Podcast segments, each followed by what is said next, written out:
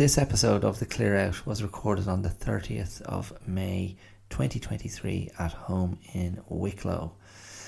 And it is an episode in which I talk about process as opposed to endpoint. Yes, the journey as opposed to the destination. Not for the first time, I also look at response versus reaction. And I talk a little bit about the the value of examining and reassessing and checking one's responses. And I look at the, the value, uh, the benefits of changing patterns. Um, yeah, so there's that. That takes up about the first half of the episode. Um, I open, I open with buttercups. So you'll have to you'll have to you know check out the start of the episode to get that. Um, and then I speak about a, a book I finished, James Ellroy's American Tabloid. I talk about a TV show I finished watching, a TV series, Succession. I know I won't be the only person talking about Succession, and that will be spoiler free in case you're worried. Um, and I also talk about a movie that I just went to see with my daughter. Are You There, God? It's Me, Margaret, which is based on the 1970 Judy Blume novel of the same name, which is uh, which is I've been led to believe uh, a staple of the American canon for uh, the adolescent or the pre-adolescent reader. So um, yeah, so there you go. So um, that's it. That's what's um, that's what's in the mix today, and uh, I hope you enjoy what you hear. Okay, I'll see you around the corner. Cheers. Ooh, not gonna change my mind. Leaving the dream my name is Dara Clear, and you're listening to the Clear Out. You're very welcome. I hope this moment finds you well. Did I tell you about the buttercups? So, in the field at the back of our home here in hashtag blessed, there is an abundance currently of buttercups. And because we've been enjoying a particularly lovely spell of weather over the last couple of weeks, the buttercups are particularly lovely. They are resplendent. Or maybe resplendent is not quite the right word, but they really are beautiful. And last week I was throwing a toy for Pepper, the puppy, and she bounded up the steps from the lower garden across the the uh, what I call the mezzanine, the upper garden, and through the fence, not over the fence, not under the fence, but through the fence, the top two uh, fence cross pieces, and just bounded across the field, silky, shiny, effortless, and the just that sight of her running across the field to get her toy with towering pine trees at the back of the field underneath a beautiful blue sky, sun beaming down, and tall yellow buttercups everywhere in the field. Like these beautiful yellow dots across the grass. It was just a perfect moment. that was that was this day last week. And I forgot to mention the buttercups last week. I was so taken with them. Yes, very unimaginatively, I took photographs of them and put them on Instagram. That's right, I am the same as every other moron out there. Isn't that pretty? Snap. Instagram. Isn't this pretty? And then wait, wait for the love, the affirmation of what you, you know, of, of your opinion of what pretty is to come back. Um, anyway, the buttercups, they're still there. And there's also clover in the field. So you have those little purple flowers um, from, from, from the clover. And um, yeah, it's just it's it's just that the vibrancy of the color is what I find so beguiling. And uh, I was somewhere today, and there were several foxgloves, just these stems of you know of, of, of foxgloves. Again, beautiful, just in amazingly great shape, and absolutely iridescent in the in the bright sunlight. And again, I got my stupid phone out and took some stupid photos, and I've yet to put them on Instagram, but I will. Because I want to share. I want to share the foxgloves. And you know there's a thing you can do with fox foxgloves are poisonous. I've been told all my life. Um, but they are actually lovely foxgloves. And you know there's a thing you can do with them. If you pinch off the foxglove flower from the base of the petals and just remove it from the stem. And I, I never feel too bad about this, like from the stalk or the stem, because there's usually a load of foxgloves on it.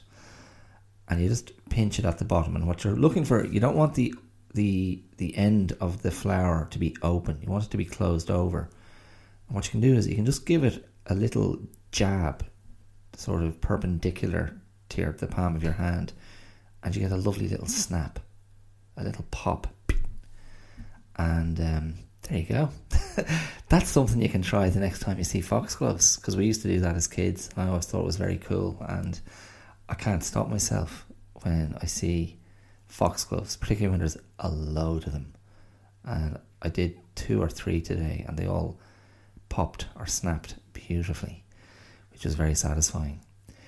And I always tell myself when I do something like that, and this is what I remember from my school days, that I'm actually helping to to pollinate because I'm spreading the flowers around and the pollen that's in the flowers.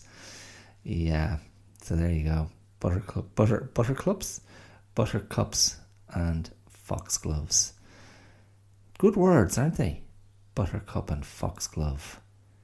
It's like the name of little fairies or something, or little woodland, little woodland herbivores, little woodland rodents. Marvelous. Here come, here come Foxglove and Buttercup. Jesus, I wonder what they're going to be banging on about now. Oh, we just found some berries. They were really delicious. We took some photos and put them up on Instagram. Did you? Yeah. Yeah, it was great. They're so pretty. Is that right? Yeah. Yeah. Okay, there you go. So, here we are again. Another, another attempt. another attempt at uh, at engaging in the moment. Another attempt at reflection. Another attempt at bouncing some ideas around that might somehow constellate into an approximation of something that might resemble something adjacent to wellness. that's the general that's the general thrust of what I do here. That's the general aspiration. I had, I, I, I, I sometimes forget why I started this. And I think maybe I did mention it recently, but it was quite motivated by the pandemic. It was quite motivated by the idea that a lot of people were getting battered by the pandemic. A lot of people were just getting emotionally and psychologically crushed by the pandemic um, without necessarily contracting COVID. But the the restrictions of movement, the restrictions of socialization, the the working restrictions, the intermingling restrictions, the general feeling of a a large hand closing round our existence. It was it was overwhelming uh, for, for, for, for many people. Um, we, my wife and I, our, our daughter, we, we found ourselves in in the unusual circumstances of our unusual circumstance of having just moved back to Ireland after 10 years away. And we moved about a month after the, the pandemic went large, um, arriving home in April 2020. And one of the reasons we moved home was to come back and sort of reconnect and re kind of re plug in to our old network of friends and family and colleagues in the sort of in the arts and just to kind of bring our daughter back into that as well uh, was definitely part of our motivation for wanting to come back to Ireland. And um, the pandemic deprived us of that. But we found ourselves in, in a pretty good place nonetheless. Uh, I spoke last week about the the idea of safety um, as it related to environment, uh, the physical spaces we find ourselves living in, occupying, dwelling in, living our lives in, and um, yeah, we we've had we've had a pretty good run of luck in that regard. Um, I'm certainly I, I, never lose sight of that fact. Um, yeah. But I'm not sure where I was going with that. Where was I going with that? Why was I talking about coming back, connecting? Oh, yeah, yeah, yeah, that's right. the podcast. So I just had this sense that there was going to be a need, a need out there in the world, a need for a bit of positivity. a bit of positive reinforcement um, and the offering of a safe space. So I suppose I'm extending the theme from last week. And that really was the the, the, the, the final driver behind actually just going with the podcast and going, let's get up and running. Um, and of course, it was an evolution from the blog that I'd written for whatever, eight years or so before I started the podcast, where I was writing posts about emotional and psychological well being via personal storytelling, testimony, confessional writing, um, and other things, you know, vaguely philosophical, psychological, political, uh, sociological, whatever, in that kind of territory and that's what this has uh, continued to be, except in in this form, this audio format. And no matter my other intentions or aspirations for the podcast, namely moving to video and having more interviews, um, uh, you know, life, the busyness of life, it just seems to keep nudging me back to finding this solitary window once a week to sit down and stick my gob in front of the mic and just talk by myself, which selfishly I find, I, I, if I say therapeutic, it's probably overstating it, but it is, it, it, it, it, it's ritualistic. It's, it's, it's become ritualistic. And I do have a lot of faith in in rituals and routines and regimens and putting things in place that I have faith in, that I trust, that I recognize as being of use to me. Um, and that's not making any claim of worth or or value beyond that. Um, but I really do, I really do get, I really do get something from doing this. Um, and maybe it's just, maybe it's just astonishingly egotistic. Like maybe it's just me going, oh, isn't this wonderful to spend time with myself and listen to my own voice, which is what I do when I record. I've got the, the headphones on and I entertain this game of make believe where as I record this, I imagine I'm talking to you, the listener, the solitary listener. And it is the solitary listener always, because unless you're doing this as a group activity, why don't we sit down and listen to this man who records a podcast once a week at his home in Wicklow in Ireland and shares his thoughts and his feelings on all kinds of things. Will we do that, guys? Uh, no. So it won't be a group activity. So it is the solitary listener, even though I know more than one person will listen to this. But I play this game where I'm talking to you. And that's a very intimate thing. And I think that's the appeal of many, many podcasts. Well, I'm sorry, I should clarify, particularly solo podcasts with the solo speaker, the solo presenter, where you get that one voice in your ears.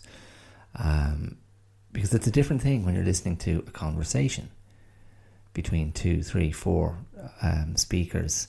You're invited into a different dynamic. And I enjoy, I've enjoyed the few interviews I've done, but uh, I continue to allow myself to be a little bit stymied by my technological, uh, technical, and yeah, technical and technological limitations.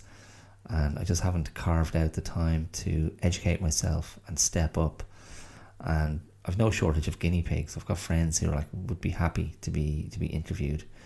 Um, I mean, in fact, apart from Ashleen Cregan, who I interviewed around this time last year, a bit earlier than this um, last year, uh, when I interviewed her about her brilliant book, I Am Someone. Um, otherwise, everyone I've had on the show is someone I know personally, a friend, or if not a friend, a wife, my wife, which was the last interview I did um, in, in, in January, I think that was. But um, yeah, the I was thinking about I wasn't thinking about this podcast specifically earlier, but I was I was thinking about the idea of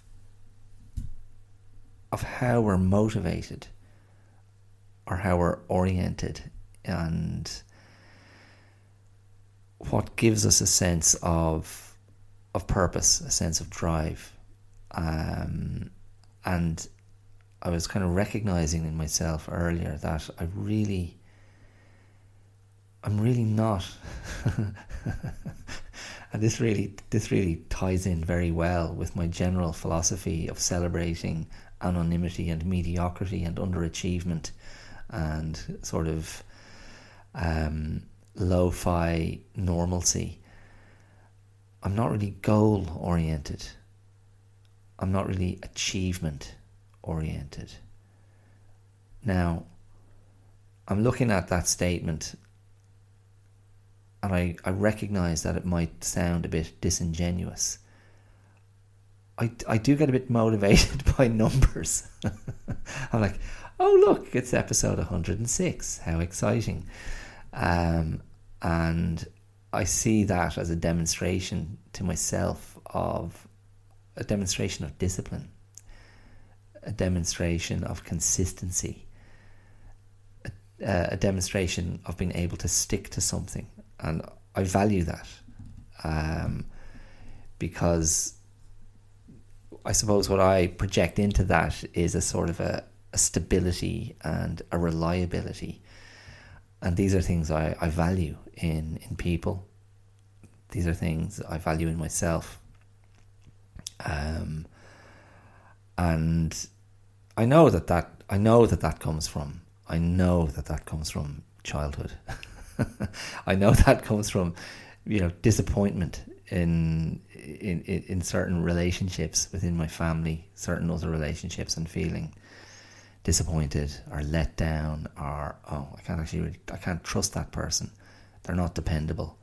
Um, so again this does this is a bit of a callback to last week's episode looking at the idea of interpersonal safety the safety of relationships. And I did get burned uh, in the last few days. I got a little snap back from someone very close to me um, and I was like okay I've experienced that before, and it's um, I don't I don't take that stuff lightly.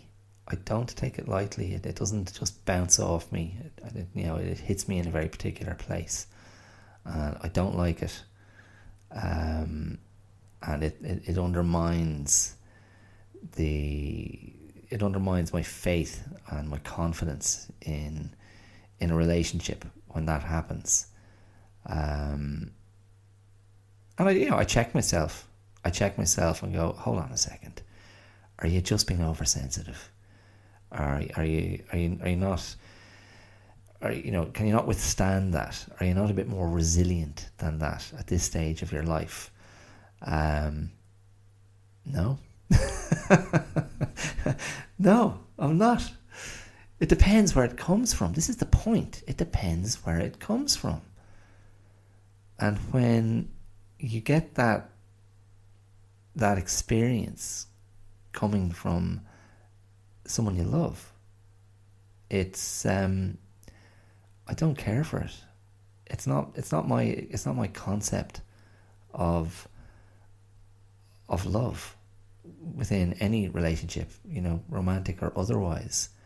Um, but you know, I'm trying to look at that. I mean, maybe maybe I need to sort of renegotiate my comfort with other people's anger. I don't know, and and it's not to be. It's not to be too. Um, what's the word I'm looking for? Um, too. Too sort of concessionary, too willing to make concessions, too willing to accommodate or absorb or make more room or give away room I had for myself for someone else's stuff. It's not about that, but it's about being willing to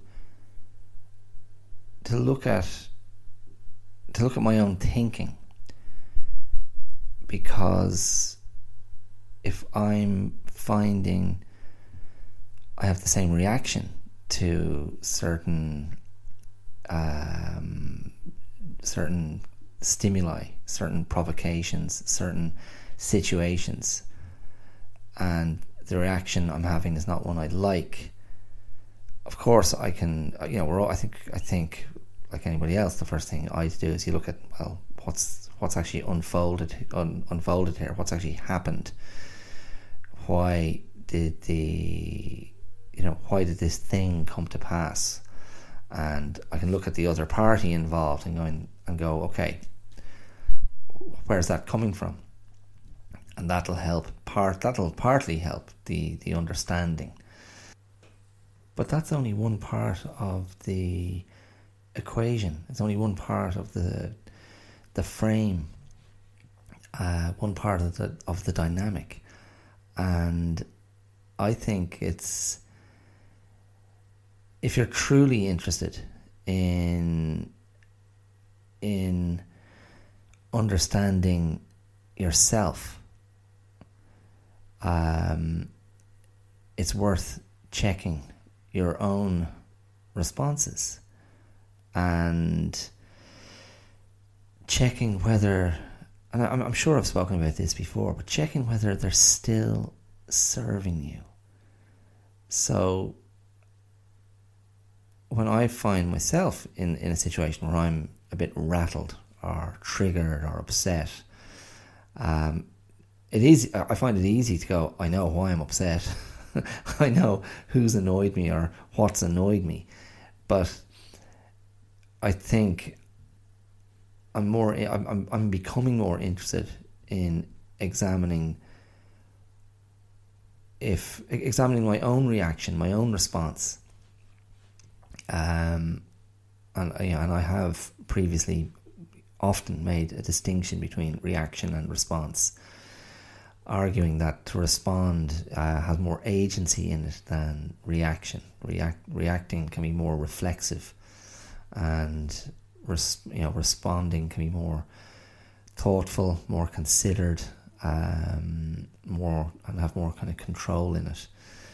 But those, you know, both of those things can be examined, and I think it's worth looking at.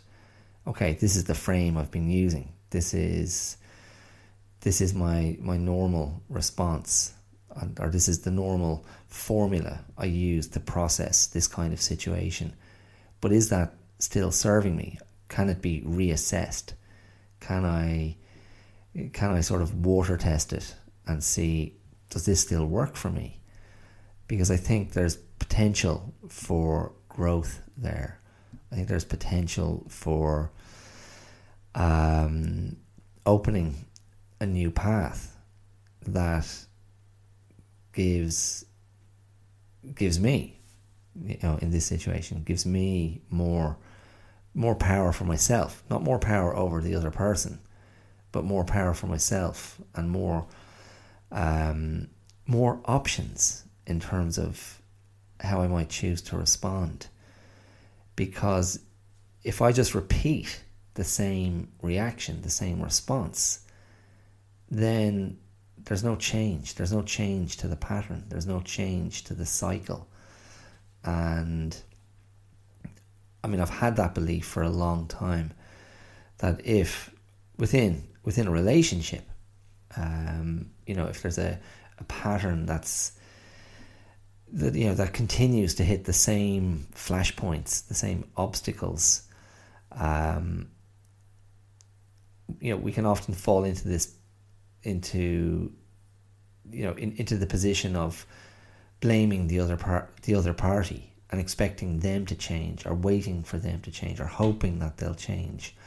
Um, and not looking at ourselves and thinking well hold on a second. What, what am i doing here to help affect change? What can i do that would actually actually create an actual change in the pattern? Because when the pattern changes, then the other party will come round to the part, come round to that stage of the previous pattern that where there's normally a flashpoint and go, oh, they're not there. and therefore they have to change the pattern as well because there's nothing for them to to butt up against. There's there's there's no there's no conflict. And they have to find a new path. So, um, so yeah. So there you go. there I go. Um, yeah. So, how that connects to what I was previously talking about, I, I can't remember. The reason I can't remember is because you probably won't uh, be aware because I've had to pause the recording a couple of times because I was getting really unpleasant interference on the track, uh, which when I played it back, I realised was getting picked up and recorded. So it would have been unpleasant for you as well. So I've had about two or three interruptions um, over the last little while. And I've had to pause and come back and pause and come back and delete some track and try and drop in.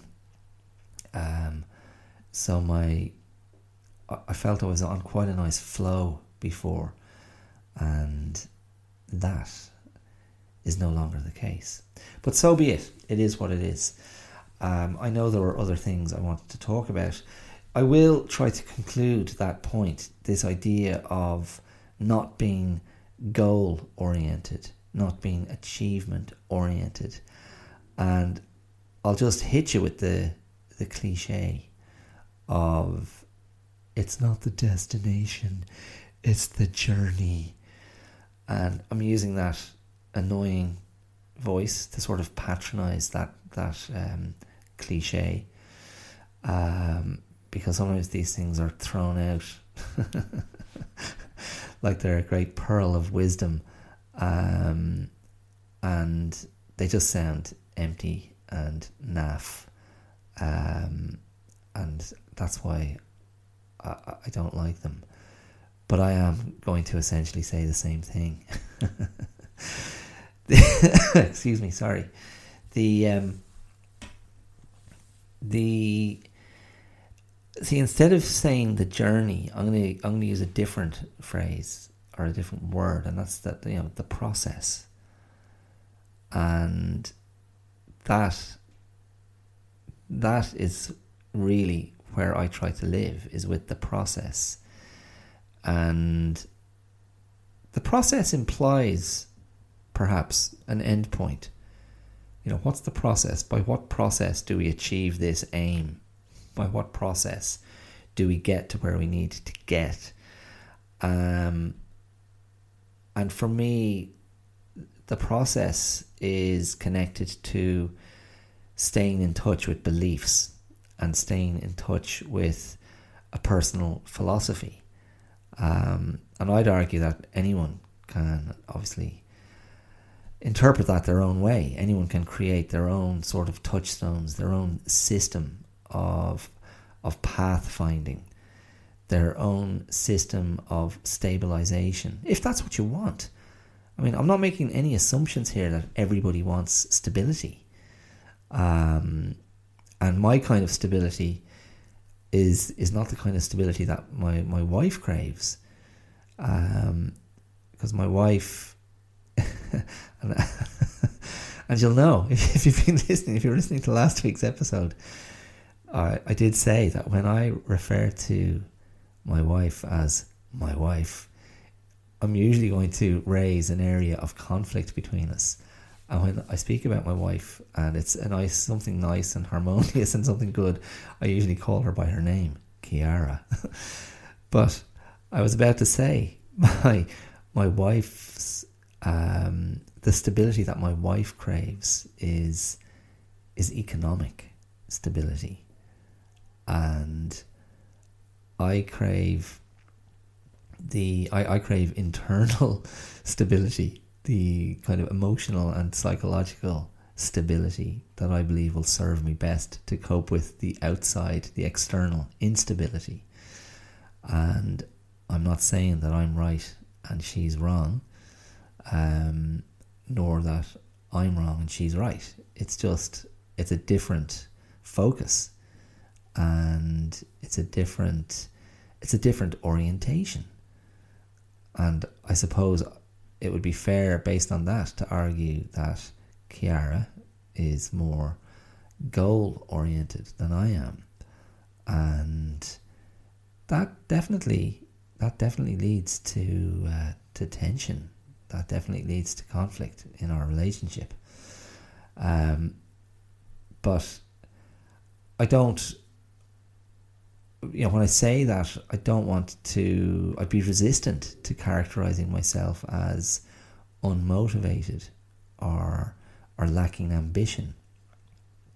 It's just my faith is located in in a completely different area. And maybe that's absolutely naive, unrealistic, uh, delusional, um, somehow. Um, I, look, I, I don't want to I don't want to over egg this pudding. I, I was going to throw in some more sort of damning, um, indicting uh, descriptives for myself but um, it's just different. And I, if you, if you go back to what I was saying before about being willing to examine my reactions and responses, I have to be willing to examine my faith in the process if it's actually not serving me and us uh, because my relationship, my marriage, my status as a father, a family man, that these are things that are very important to me. And if if I'm sort of in if I'm you know if I'm sort of ennobling and valorizing and glorifying on some level my process, my personal philosophy, my path, my regimen, um, at the expense of greater functionality um, in the family um, and in my relationship. But then, you know, then then it's kind of it's it's it's fallacious. It's um, it's not working. It's a nonsense because it's not it's not just about me, and there's a balance to be struck. Um, I think. I think. I think I'm not too bad at that balance my I know my wife. I really feel like I've exposed myself here. Um, I know my wife would take a very different view of that, and um, that's something we continue to um, to uh, to what to negotiate. I don't know if it, I don't know if it's a negotiation at all. It's something we continue to avoid talking about. But I mean, that's that's that's um, that's a, that's a relationship. Um, and yeah, there, you know, there, there's there's always there's always the the possibility of evolution. Um, yeah, I'm gonna I'm gonna I'm gonna stop here before I go any further. I've gone I've gone further than I, I thought I would. Um, yeah, so I don't know. I mean, I suppose that what what I tried to say to conclude this um this this this this half of the podcast is think about your process. Think about what you've put in place. Do think about the journey um, and how you're spending time with yourself. Now, again, that's not meant to be an exercise in vanity or narcissism uh, or self indulgence, um, but it definitely is meant to be connected to self care, self regard, um, self esteem, self love, in in you know in the best possible sense, in the sense of nurturing and minding. Um, I don't think there's anything wrong with that at all. In fact, I think that's really, really valuable. And to to be able to apportion part of your your energy, your mental and emotional energy to to that task of keeping yourself well, of being mindful of what works for you and what doesn't work for you. I mean, it's only to the benefit of everybody else in your life. Because the more at ease, you know, we are with ourselves, the better we're able to direct our energy outwards um, to, to, to, to share with others. And I think that is, I, I, I believe that's a recipe for some level of happiness anyway, and certainly a, a level of fulfillment because that, uh, that, that social connection is really important to, to most, most humans, I believe. um, okay, so I'm gonna, I'm gonna move on and yeah, just move into the the world of um, the world of the arts um, in the form of a novel, a TV series, and a movie. Um, and this will this will this will touch on a couple of things, and it'll it'll it will um, touch on something I was just talking about in terms of the journey, not the destination um, because I just finished watching Succession. Now, I'm not going to, there'll be no spoilers here. Um, I've seen uh, somebody I know throw some stuff up on Twitter, and it's it's spoiler adjacent, if not spoiler itself. And I'm just like, what the hell? Don't be throwing stuff up like the day after the show or two days after the show's been on you know, a lot of people need a bit longer than that to, to, to get up to speed. But anyway, grand. Uh, I'll be I won't be doing any spoilers.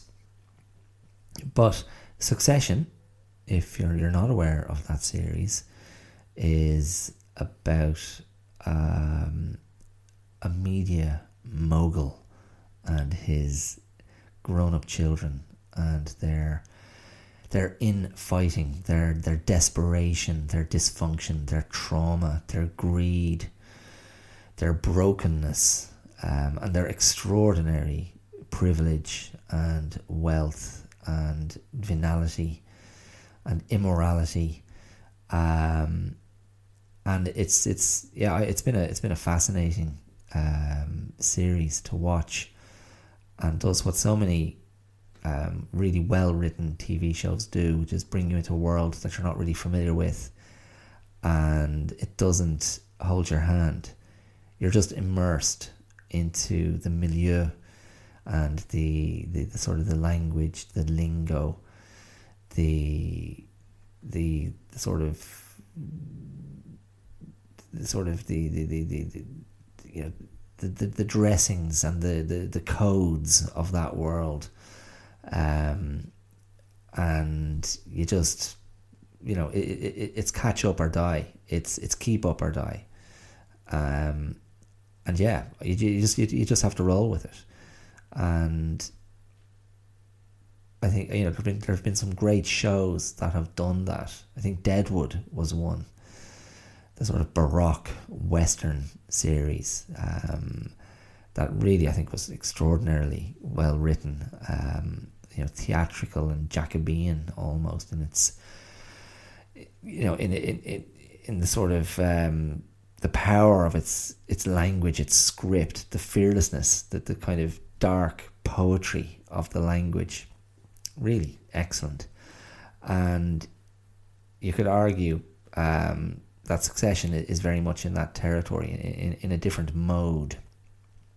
Um, but very similar in that kind of immersive, um, you know, the the immersiveness of, of what you, are dropped into as as the spectator, as the watcher, as the audience member.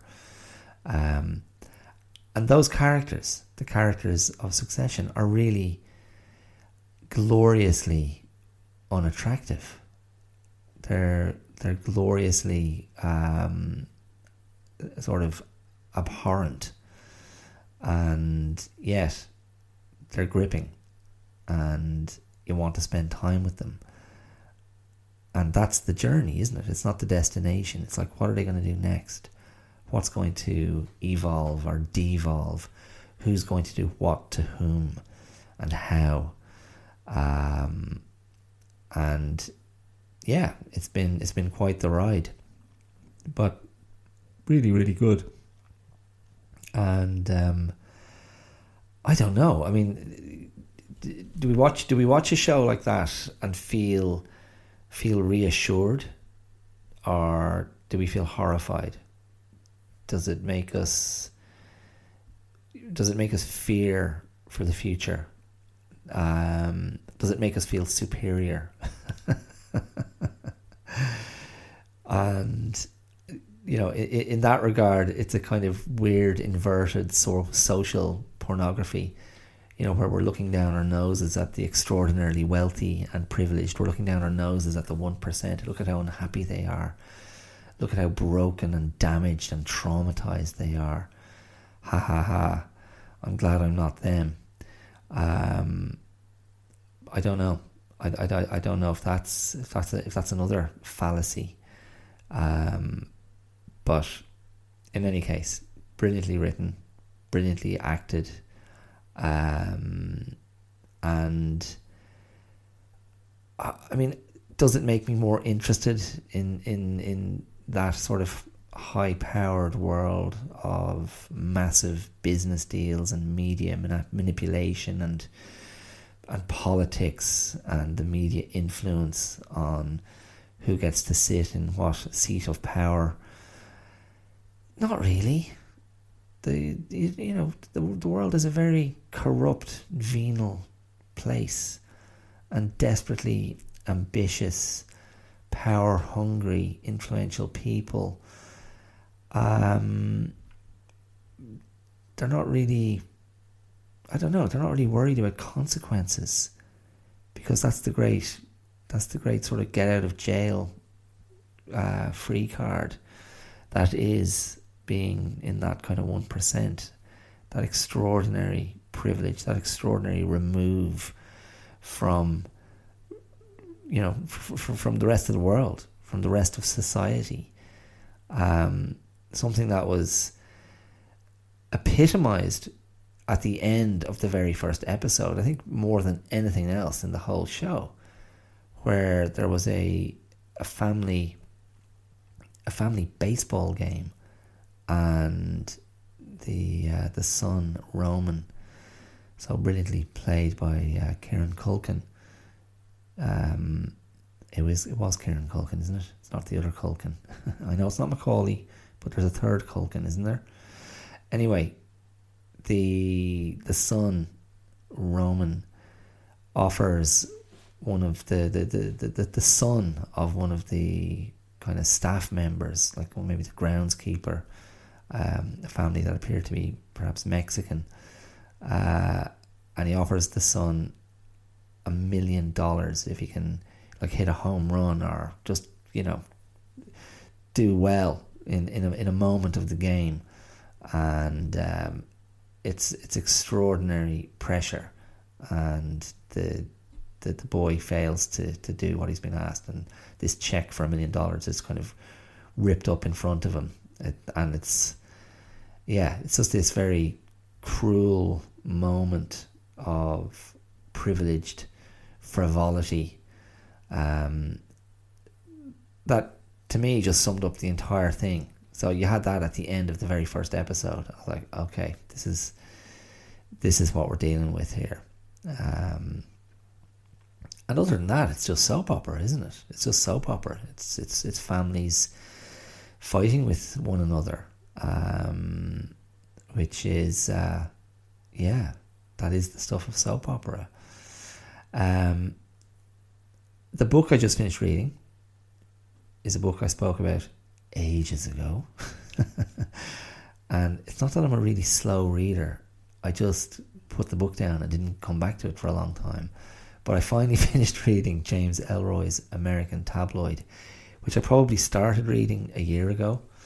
And I'm just I'm asking myself if I read anything in the meantime other than, you know, sports coverage of my football team.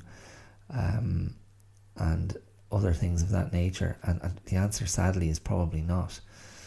But um, yeah, American tabloid, my goodness, like talking about horrible, horrible characters. And that, again, was a matter of just enjoying being in the company of really um, dark, devious, immoral characters, um, men, you know, close to power, men with power, and ruthless, brutal, violent, damaged men, um, and just told in that classic James Ellroy way, just a real no bullshit writer. Um, you know, brutal and unafraid and uh, gratuitous, and you're just left in no doubt as you know as to the the depths to which people will sink to to get what they need to or, or even just you know to, you know the depths to which they'll sink as as an expression of of who they are, as an expression of the kind of the human animal that they are. Um, just a great, a, a great, a great creator of characters, James Ellroy, where you really get inside their heads and walk in their shoes. Um, yeah, absolutely brilliant. And all the, you know that it's like it's it's it's six hundred pages there thereabouts that culminate in the very final moments before the assassination of John F. Kennedy, um, and it's just a brilliant sort of tapestry of of sordid scheming and plotting and ambition and backstabbing. Um, you know that that that you know in in the various houses of power in America, including the you know the CIA, uh, Bobby Kennedy's Bobby Kennedy's um, Attorney General, um, the mafia, uh, the White House, obviously. Yeah, really, really great stuff. Um, highly recommended if you haven't read it. But I mean, it's I don't know how old that book is. Is it twenty years old? Is it as old as that? But yeah, it packs a punch. Um, so yeah, and again, the journey, being on the journey with those characters. I mean, I think that's you know that like uh, that's I think that's a very common way to to experience a good book and not wanting a book to end because you're just enjoying being in that world. You're just enjoying being with those characters. And in this case, you know, just like Succession, um, American Tabloid, you're, you're, you're with characters that you're you're really well. I, I found myself, you know, you're repelled by them, but also sort of fascinated by them. And there's that, there's that, the the, the you know the, the the car crash impulse where you want to crane your head to see the damage, and you're waiting to see what sort of a sticky end the characters are going to come to. And um, yeah, the payoff is uh, yeah, it, it's you know the payoff in in both cases um, kind of tragic and maybe a bit pathetic. Um, and certainly, I think that was the, I think certainly that was going to be the ultimate point of of of succession. But um, I won't say any more than that. The the other thing I took in the movie, and this is um, yeah, this raises a little question for me. But my, my daughter and I went to see the the film of the Judy Blume book. Uh, Are you there, God? It's me, Margaret. And so I took Maeve to see the movie last Friday night. So Kiara was away doing a gig. She was doing a Leonard Cohen gig down in uh, down in Waterford and the, the Royal Theatre there. Um, just on keys and some backing vocals, but um, she was away. I knew she was going to be away and not home till late, and so I thought for a treat, uh, myself and Maeve would go to uh, go to the cinema. So we did that. We went out and we had a a sort of a, a, diner dinner. We went to good old Eddie Rockets and um, indulged ourselves in burgers and fries and shakes. And then we went to watch that movie, which um, I was quite keen to see, and it's it's been on my radar a little bit. And in fact, uh, Kay, who is I know a regular listener to the podcast and one of uh, one of the patrons of the show, Kay um, also recommended to me the uh, the Judy Blume documentary.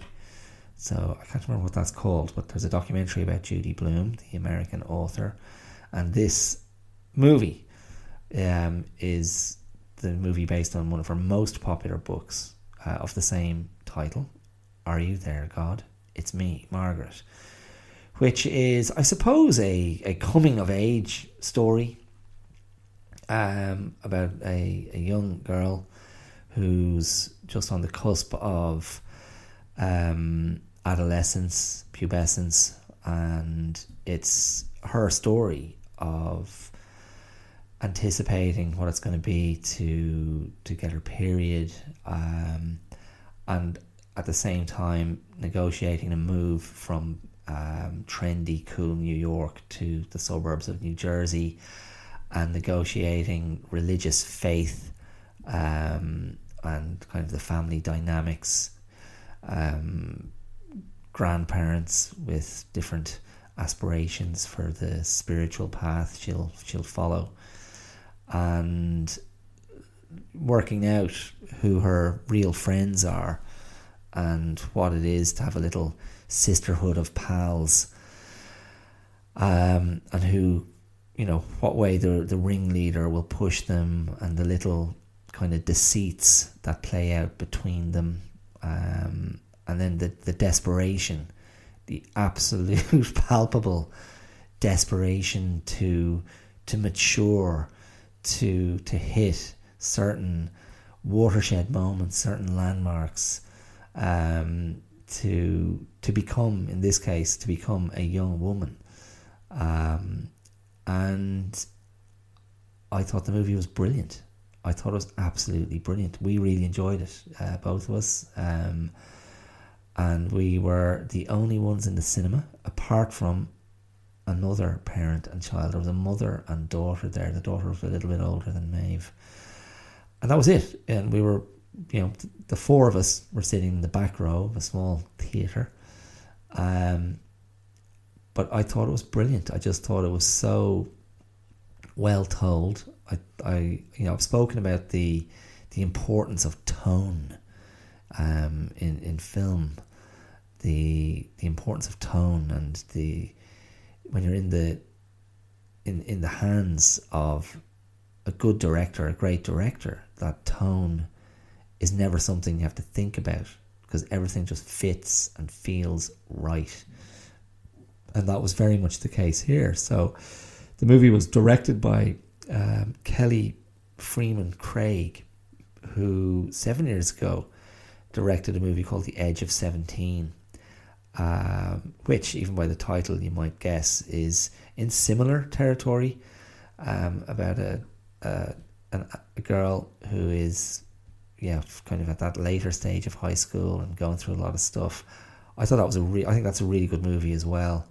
Um, a really nice performance from Woody Harrelson in that movie, and um, I've just gone blank on the, the lead actress's name in that. Um, I want to say Haley. Is it Haley Senfield? Senfeld. She was the actress who was in the Coen Brothers uh, Rooster Cogburn remake.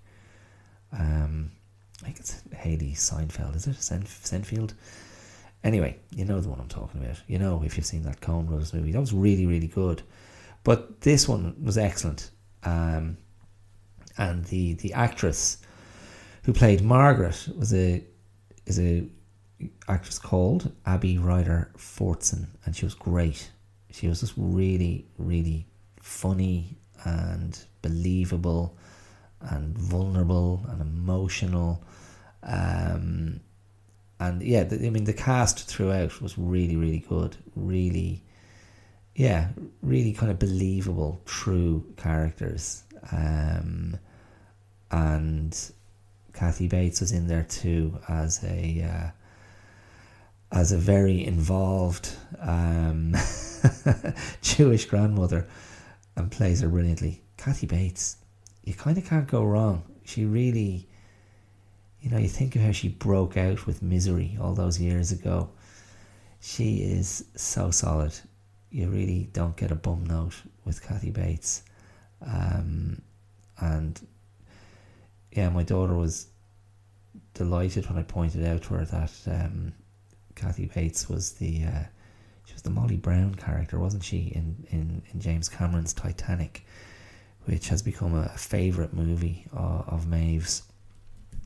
But um, yeah, it was interesting to watch that, and obviously, you know, of course, I'm highly aware that I'm watching this, and it's about you know, 11 year old or 12 year old girls getting their periods and their sort of anxiety around that, their fear, their anticipation, what it represents. And I'm watching that with my daughter who's nine and a half, so not not quite there yet. Um, and I suppose there was potential. I was quite I was very aware that you know this might be something that might um, plant a bit of anxiety in in my daughter. Um, but it was funny the fact that she'd watched Pixar's Turning Red last year, which deals with very similar territory in a very different way, um, because it involves giant red pandas. Um, and a, like a family curse.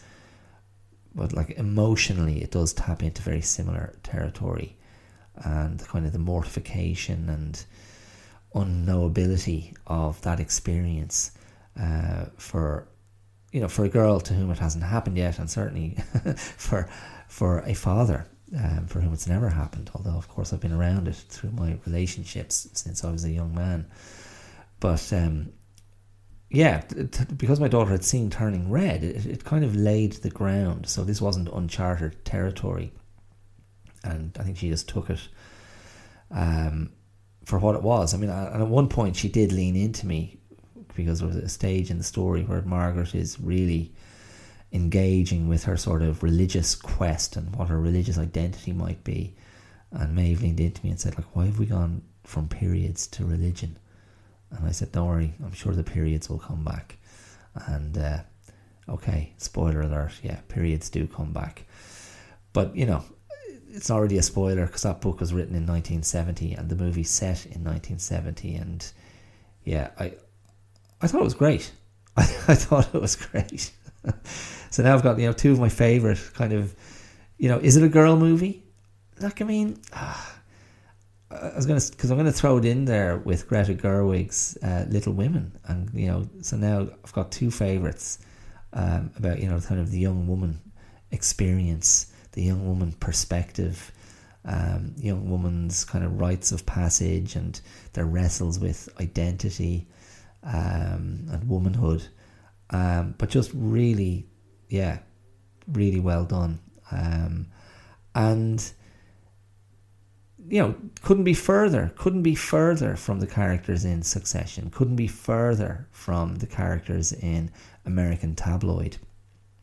And I enjoyed each thoroughly. I probably was far more far more moved by Margaret and her friends in um, in Are You There, God? It's Me, Margaret. And I don't know if that makes me very sentimental or if it makes me empathetic, or if it just makes me a big sap, a big soppy git. But I think those stories, when they're told well, are very moving. And I don't know. I mean, I, I you know, it's funny. I'm thinking of. I've seen it as a as a karate teacher o- over the years, when you've got stuff when you're you're working with kids to whom to whom what they're doing is so important. Um, and I'm thinking of karate and maybe karate competitions or karate gradings in particular. And you can see with some kids, they, they just wear it on their sleeve so much more. And you can see how important it is to them. Um, and you can see the pain of failure as well as the sort of exhilaration of success. And I, I, I mean, I've always found it incredibly powerful, incredibly moving, and you know, to be in the role of, you know, being in the role of teacher or mentor or sensei or whatever the hell it might be, um, and to be in, involved in that, not always directly, sometimes just peripherally, because you know that, that that teaching load is spread around. Um, it's you know it's it's a real privilege to be close to that, um, and I don't know. I mean, I kind of welcome that. I think it's sad if you can't sort of tap into that and and kind of share that kind of energy with with a kid when it you know it means so much. Um, yeah, I'm, I'm just I'm just kind of, I'm just kind of looking I'm, I'm just looking at my own sort of response to that. Um, like what does it actually mean? Is, is it is it empathy? Is it understanding? Is it does it mean I'm still maybe it means I'm still very in touch with the child in myself. Um, I mean, I, I, I don't. I think that's true. I don't. Um, I don't really have any issue with that. Um, I can I can relate to adults very well also, and I think I can relate to kids pretty well. But um, I think when those to bring it back to the movies, like when those stories are told well, I think it's um, yeah, I think it's very powerful, and I I, I welcome I welcome those stories. I think uh, yeah, I think they're great. So um, so that was good. So that was good. That was a really nice. That was a great night we had. We really enjoyed the movie, and um, yeah, I I know Maeve was uh, she was very tired the next day because that was a late night. And one final thing, sticking with sticking with my daughter. Last week I was talking about how I mentioned that Maeve was saying how much she'd like to win a medal. Um, and I was I was laughing because she didn't seem particularly you know, she didn't seem as interested in, you know, the process. she just wanted the achievement. But funnily enough, today I had a little text sent out from the school, just you know, I get the you know, the little the little school news updates, and it was announcing the results of uh, community games competition results for art and writing. And I just kind of scanned through the text, and next thing, there's Maeve's name, and she'd won first prize in her, uh, the art category for girls in her age group. And lo and behold, when I came home today, there she was with a lovely gold medal around her neck. And um, yeah, that was pretty amazing. And when I got the text, I was absolutely delighted for her. I just felt so chuffed for her. Um, and yeah, it was great. She was um, she was a bit blasé about it when I came home because she had a pal here. Um, but yeah, she was um, she was keeping that medal close nonetheless. And she was like, "Yeah, but it's just for art." And I said, "It doesn't matter. It's uh, it's a, it's a medal. The universe was listening." So so there you go. Isn't that is is that a nice note to end this on? I think it is. Okay, I will love you and leave you, and uh, I'll be back next week with something else, something different, something similar, another step in the the process. So um, yeah, as always, you can throw me some love on social media. You'll find the links uh, wherever you're listening to this episode. If you want to get involved in a more meaningfully supportive way, I shouldn't say more meaningfully because it's not. But if you want to throw some money at the podcast, that's pretty blunt, isn't it? Um, you can. This is an independent production um, that I do actually put a lot of heart and soul into, and it's it is something that I hope will will lead to other things at some point in the future. And getting that little investment from a listener, it is motivating and it is an affirmation, and it does restore my faith that this is not a futile project. Um, and I know it's not a futile project because I get something out of it anyway. But feel free, feel free to support me using the supporter link where you can make a one off contribution or by becoming a patron using the Patreon link. That's patreon.com forward slash the clear out. Uh, otherwise, like, rate, comment, share, subscribe. Um, I'd welcome, I'd welcome the support in whatever, whatever form it comes. Okay, that's it. We're done for another week. Please do mind yourselves. Stay safe. Okay? All right, take it easy. I'll talk to you soon. See you. Bye.